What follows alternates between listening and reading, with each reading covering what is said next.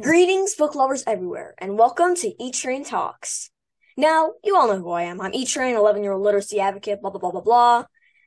Today, let's get right to it. Today is seriously a fantastic day because not only is this an interview, but it's the second episode of the Rumor Has It series. And I'm also extremely thrilled because I'm zooming in from the great country of Canada, eh? For the second time.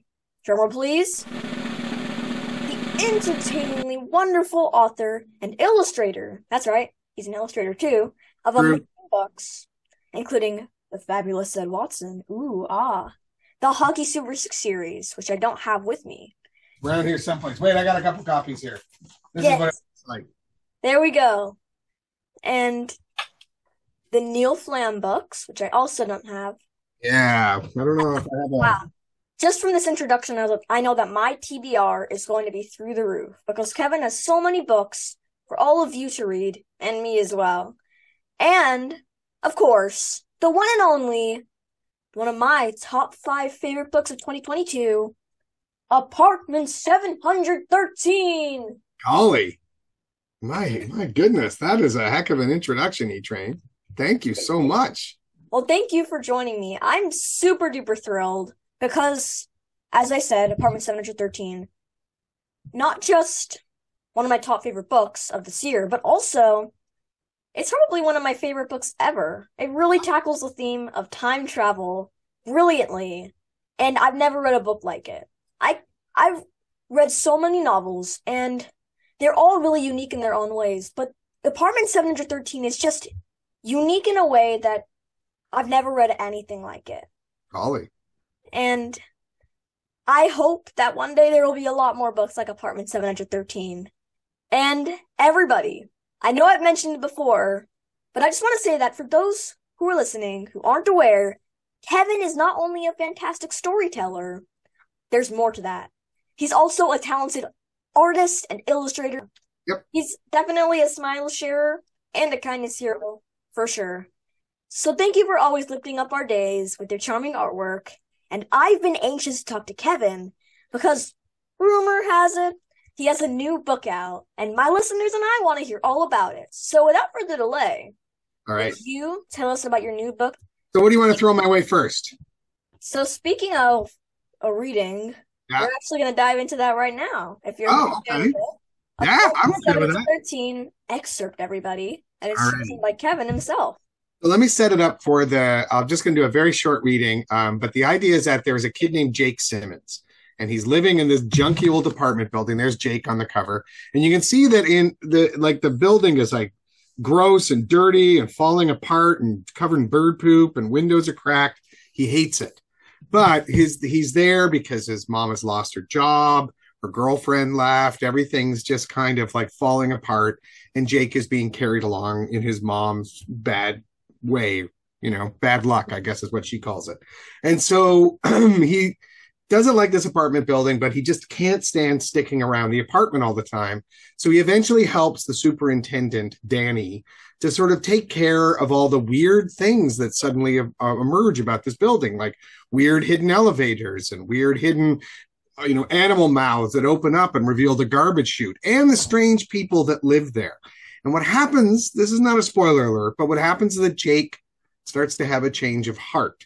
And he kind of likes the people that live there. They're weird and quirky and down on their luck, but they've got kind of a charm that he falls in love with. And he starts maybe even starting to fall in love with the building.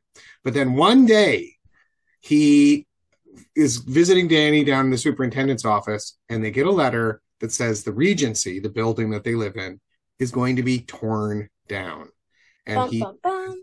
exactly. He's devastated. Danny's devastated. Now there's one thing. He's told there's a like a down in the superintendent's office there's a whole bunch of buttons that light up if somebody needs help in their apartment.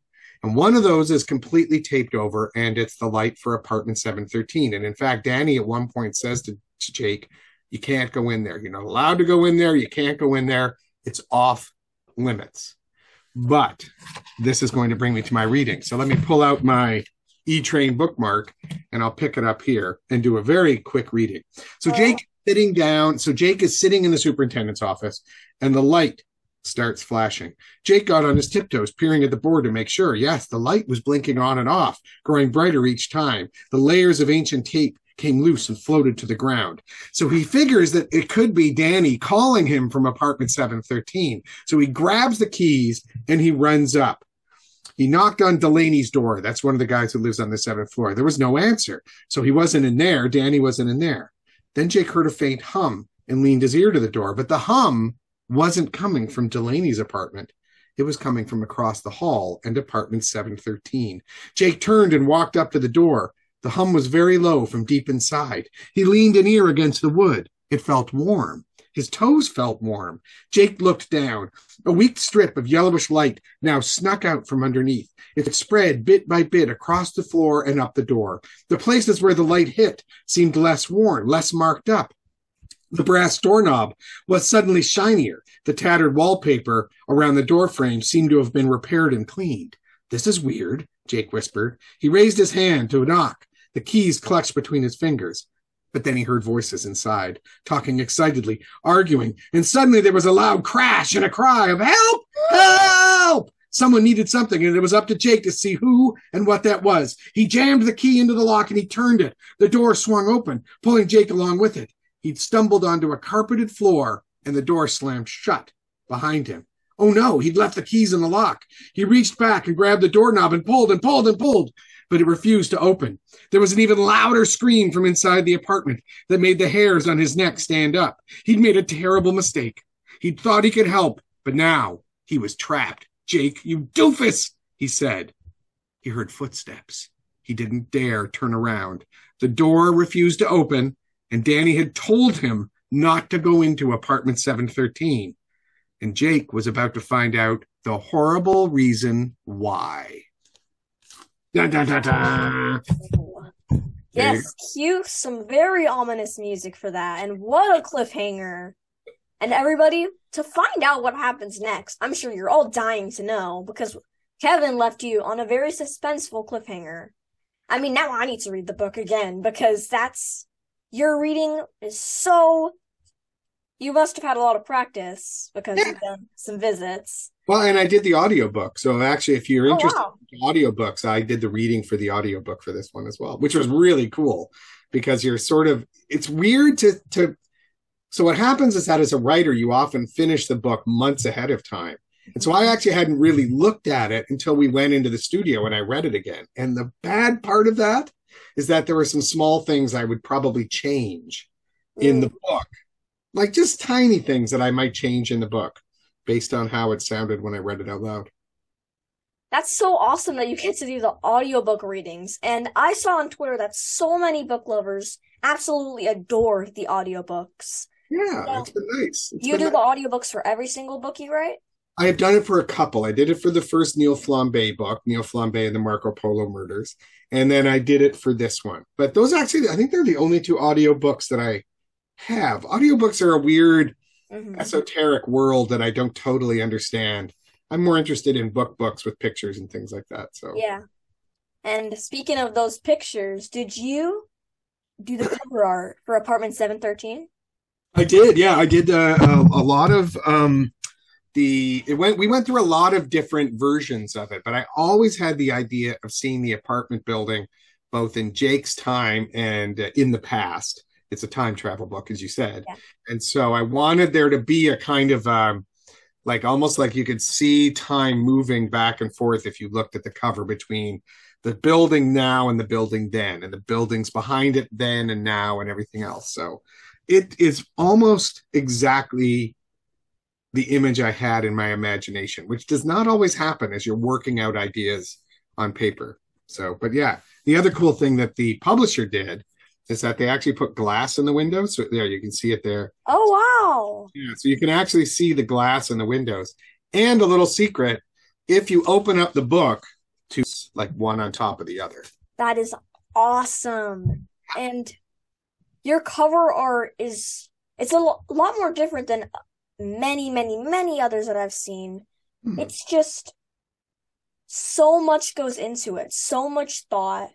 And as a very bad artist, I wouldn't have thought of doing a, kind of like a bef- an after than before of apartment of um the Regency, and Yeah. you have a very talented eye for details. So props. Look at I, I think I said this the last time we chatted. You're not a bad artist. There's nobody who's a bad artist. What happens is that people think they're bad at art because they have an idea that what they're doing on paper isn't matching. Mhm. You are fine as an artist, trust me. And you and I could do a cartooning class sometime where I guarantee you, you would go, Oh, oh, that's what I'm doing. And you'll be like, you will accept and love the artwork you're doing. For me, it's all about experimenting. And I do a lot of sketches when I'm working on an idea, and I do a lot of mistakes, mistakes, which are things that don't end up in the in the final version, but that I did over and over and over again. So that's basically that's you know look the other the other thing I'll say is that one of the things that I wish I could go back and tell myself when I was a kid was that you should use reference. There's a snobbery about artists using even tracing pictures. Oh, that's not real art. You're faking it. No, you're not. If you want to draw a building, look at buildings, take pictures of buildings, copy buildings, know what a building looks like. Same thing with faces, hands, arms, animals, whatever. Use reference to make your art better. Love There. that. Practice really does make my TED talk. And speaking of reference and buildings and pictures, was the Regency a real building or is a real building that really inspired you, your Regency? The Regency is based on, uh, I love architecture, but I love architecture, and this comes through in the book, I hope. I love architecture that serves a purpose.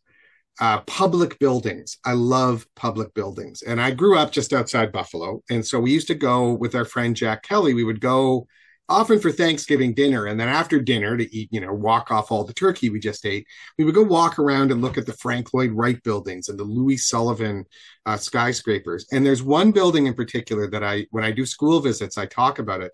It's called the uh, Guarantee Building or the Prudential Building. And what I love about this, I love everything about this building. But when you're, uh, let's say, three four, you notice that there are a gazillion details. The entire front of the building, the entire outside of the building is made of terracotta tiles in this incredibly elaborate weaving in and out pattern.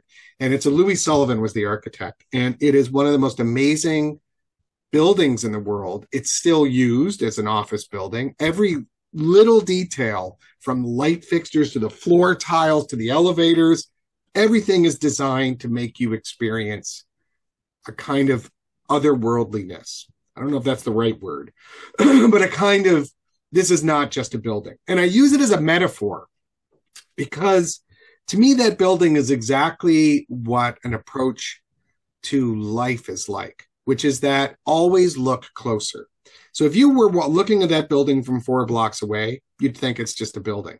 But the closer you get and the more detailed and deeper you look, the more you discover. It's the same with people. When people reject, you know, people might say, Oh, you're that kid who does the podcast, and I don't like that. Or they might say to me when I was growing up, You're that goofy kid that never talks to anybody. You sit in the corner and draw all the time.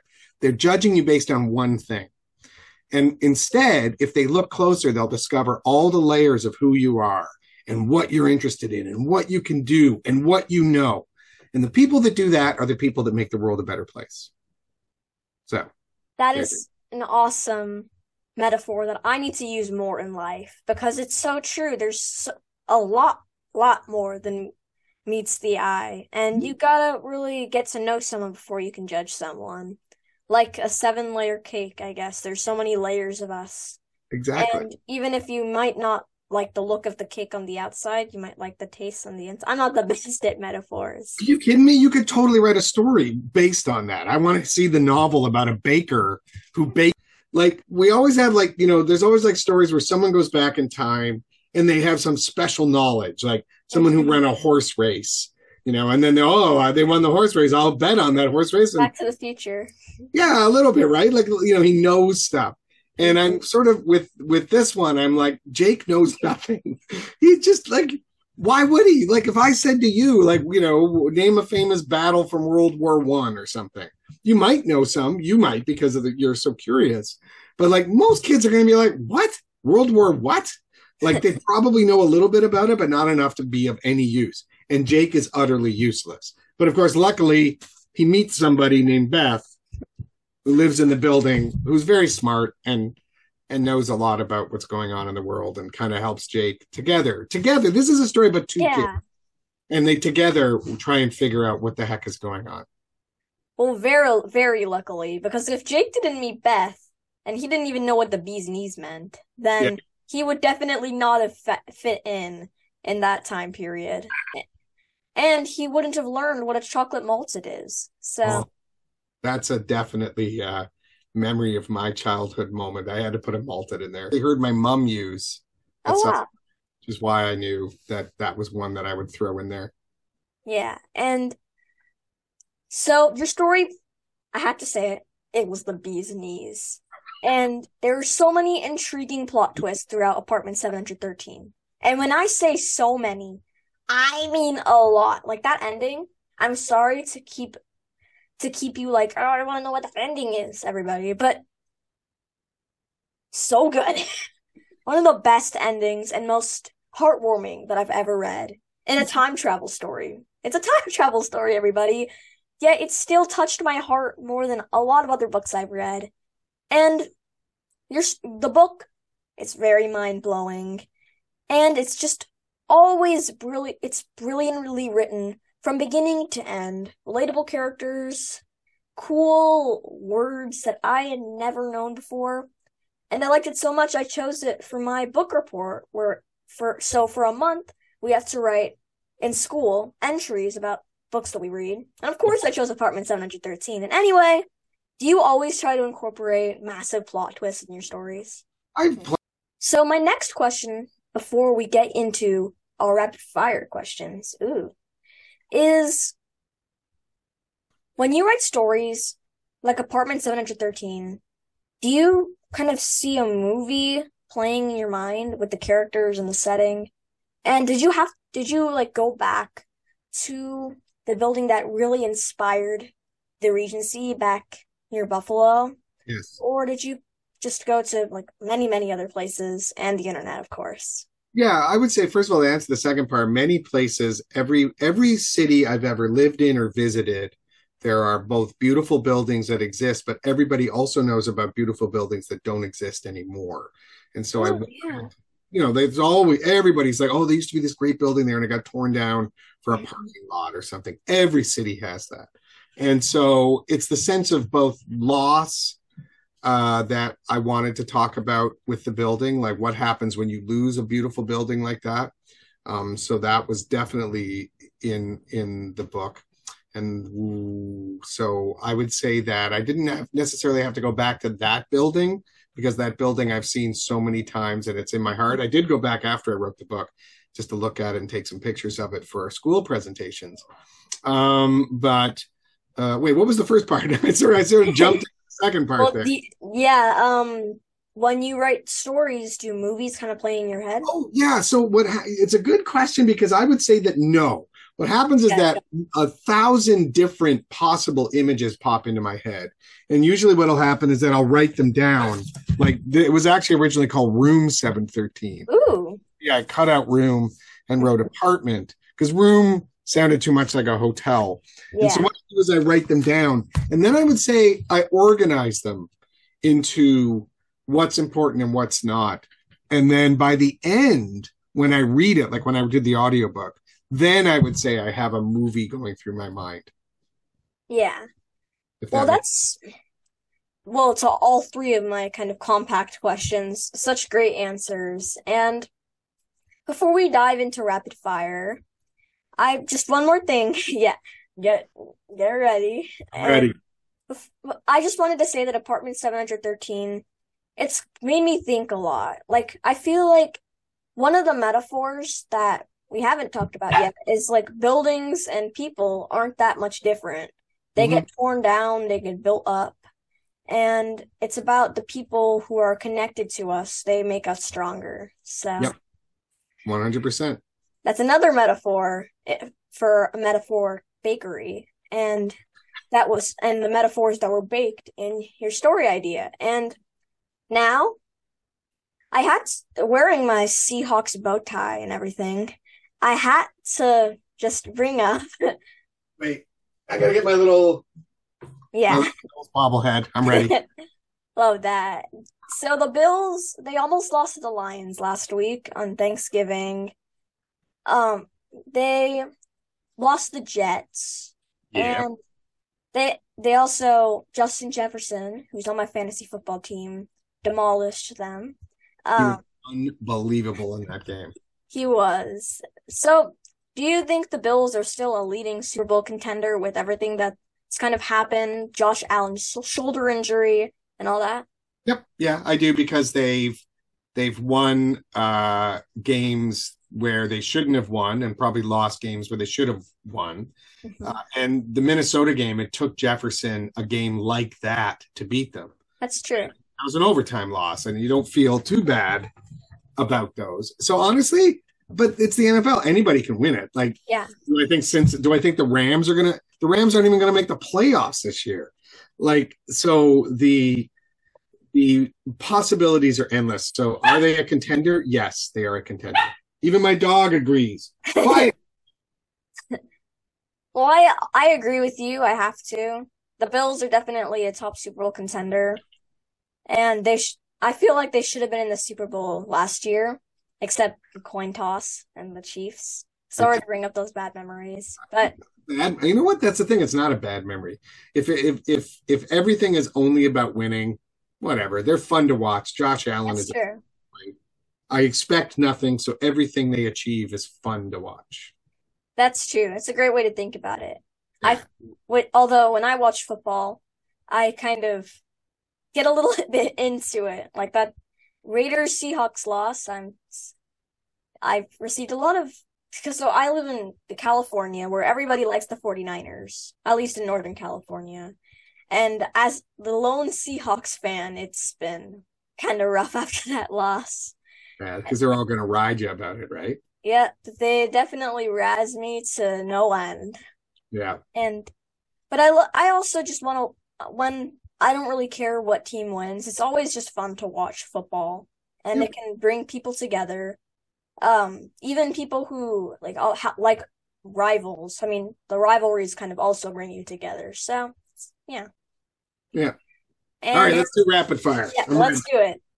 All right. I did not send Kevin these questions, so these are all going to be coming from the top of his mind. All right. The first one What is your favorite book from your childhood? Uh, Winnie the Pooh. I love the Ernest uh, E. H. Shepard illustrations, and I always love those books. The old, old Winnie the Poohs.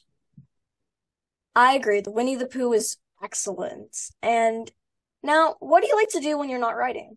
Play hockey. I play hockey about three times a week, or I watch baseball. I watch about four thousand baseball games a summer.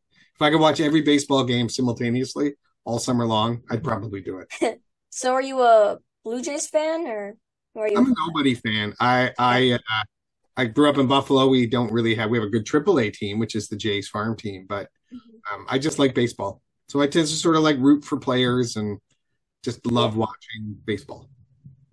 I agree. Baseball, people say it's boring. It is not boring. It's awesome. Although it is boring, but it's not boring Yeah. if you wa- watch it the right way. Anything's boring if you don't like it. hmm That that's right. And what are you currently reading? Ooh, that's a good question. Uh, right now, what am I reading right now? I just finished the WondLa series by Tony DiTerlizzi, which I loved. Um, I'd been reading it in bits over the years and loved that book series. Uh, what else am I reading right now?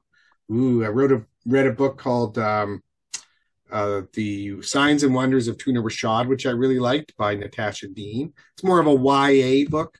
Mhm. And then also Ghostlight by Ken Oppel. My friend Ken Oppel wrote a great book called Ghostlight. I've seen a lot about Kenneth Oppel's new Ghostlight, and I definitely need to read it. It's creepy and fun. Well, I love creepy and fun, not horror like screaming and fun, but creepy and fun is nice. Good. And what's your favorite movie? 2001 A Space Odyssey. I think I've seen that. Uh, My dad would definitely know about It's that boring. movie. It's boring. It's like a baseball game about about space. But for some reason, it's captured my imagination. and I've seen it more than any other movie. But the movie that I reference in every single book I've ever written is The Wizard of Oz. And how how like are there do you what stories have really been the biggest what was your first book like and also was the first book that you actually wrote published or is it still packed away somewhere Uh, that's a good point. The first novel I ever wrote has not been published. It's about a kid who fights dragons. Um, and it's just not that good, but it was good to finish it because I learned a lot through the experience. And then the first novel that I wrote that got published was Neil Flambe, number one. And uh, that's obviously still out there. And there are six, six books total in that series. Woo, and I have six books to read because I haven't read the Neil Flambe. Said you like spooky and fun. It's a, they have to spend Zed. I know that if I was friends with Zed, I would be dragged along in their enthusiasm because Zed is also just such a lovable character. And Thank you. And now, of course, I gotta keep it rapid fire. So if you could choose three people to invite for a dinner party, who would they be and why? Ooh, Stan Lee because uh, he was a huge influence on me growing up as a as an artist and writer. I love Spider-Man, for example. Uh, Maurice Sendak because he's probably my favorite illustrator of all time. And is this weird? But like, there's this smell that I love of a new book. Like, Not weird at all. all right, glad to know that there's someone in the same boat as me. And cats or dogs? Uh, dogs. I have a dog named Gimli who you heard barking earlier. Yeah. I I'm a kind of a cat person, but I love both, so. Yeah. And in honor of December being the month of holiday cheer, what is your favorite holiday tradition if you have any? Uh, we do a porch on Thanksgiving or uh, on Halloween. Sorry, Baz and I always, and uh, actually the whole family, we do a weird porch. You can go on my Facebook page and there's pictures from the years past. There's always a theme. This year was a Starbucks, which was uh, a coffee shop, and we would serve coffee and candy. I love that. Starbucks. What a name. What what was Wow, I can think of so many Halloween puns right now. Yeah, there were a lot of puns. That's there's usually puns galore. Yeah. I love puns. They're very punny, and my dad kind of hates them because I do them so much, but That's that's a funny inversion. You're doing the dad jokes, and Yeah. dad's like, nah, not into it. Yeah. It is it is pretty silly. He comes with he comes in with the dad jokes sometimes as well. And Good for him. and just I've got to say yay. Like I love all of your answers to all my questions. And it has been a blast as always talking with you, Kevin. And Back at everybody, if you haven't read The Fabulous Zed Watson, Apartment 7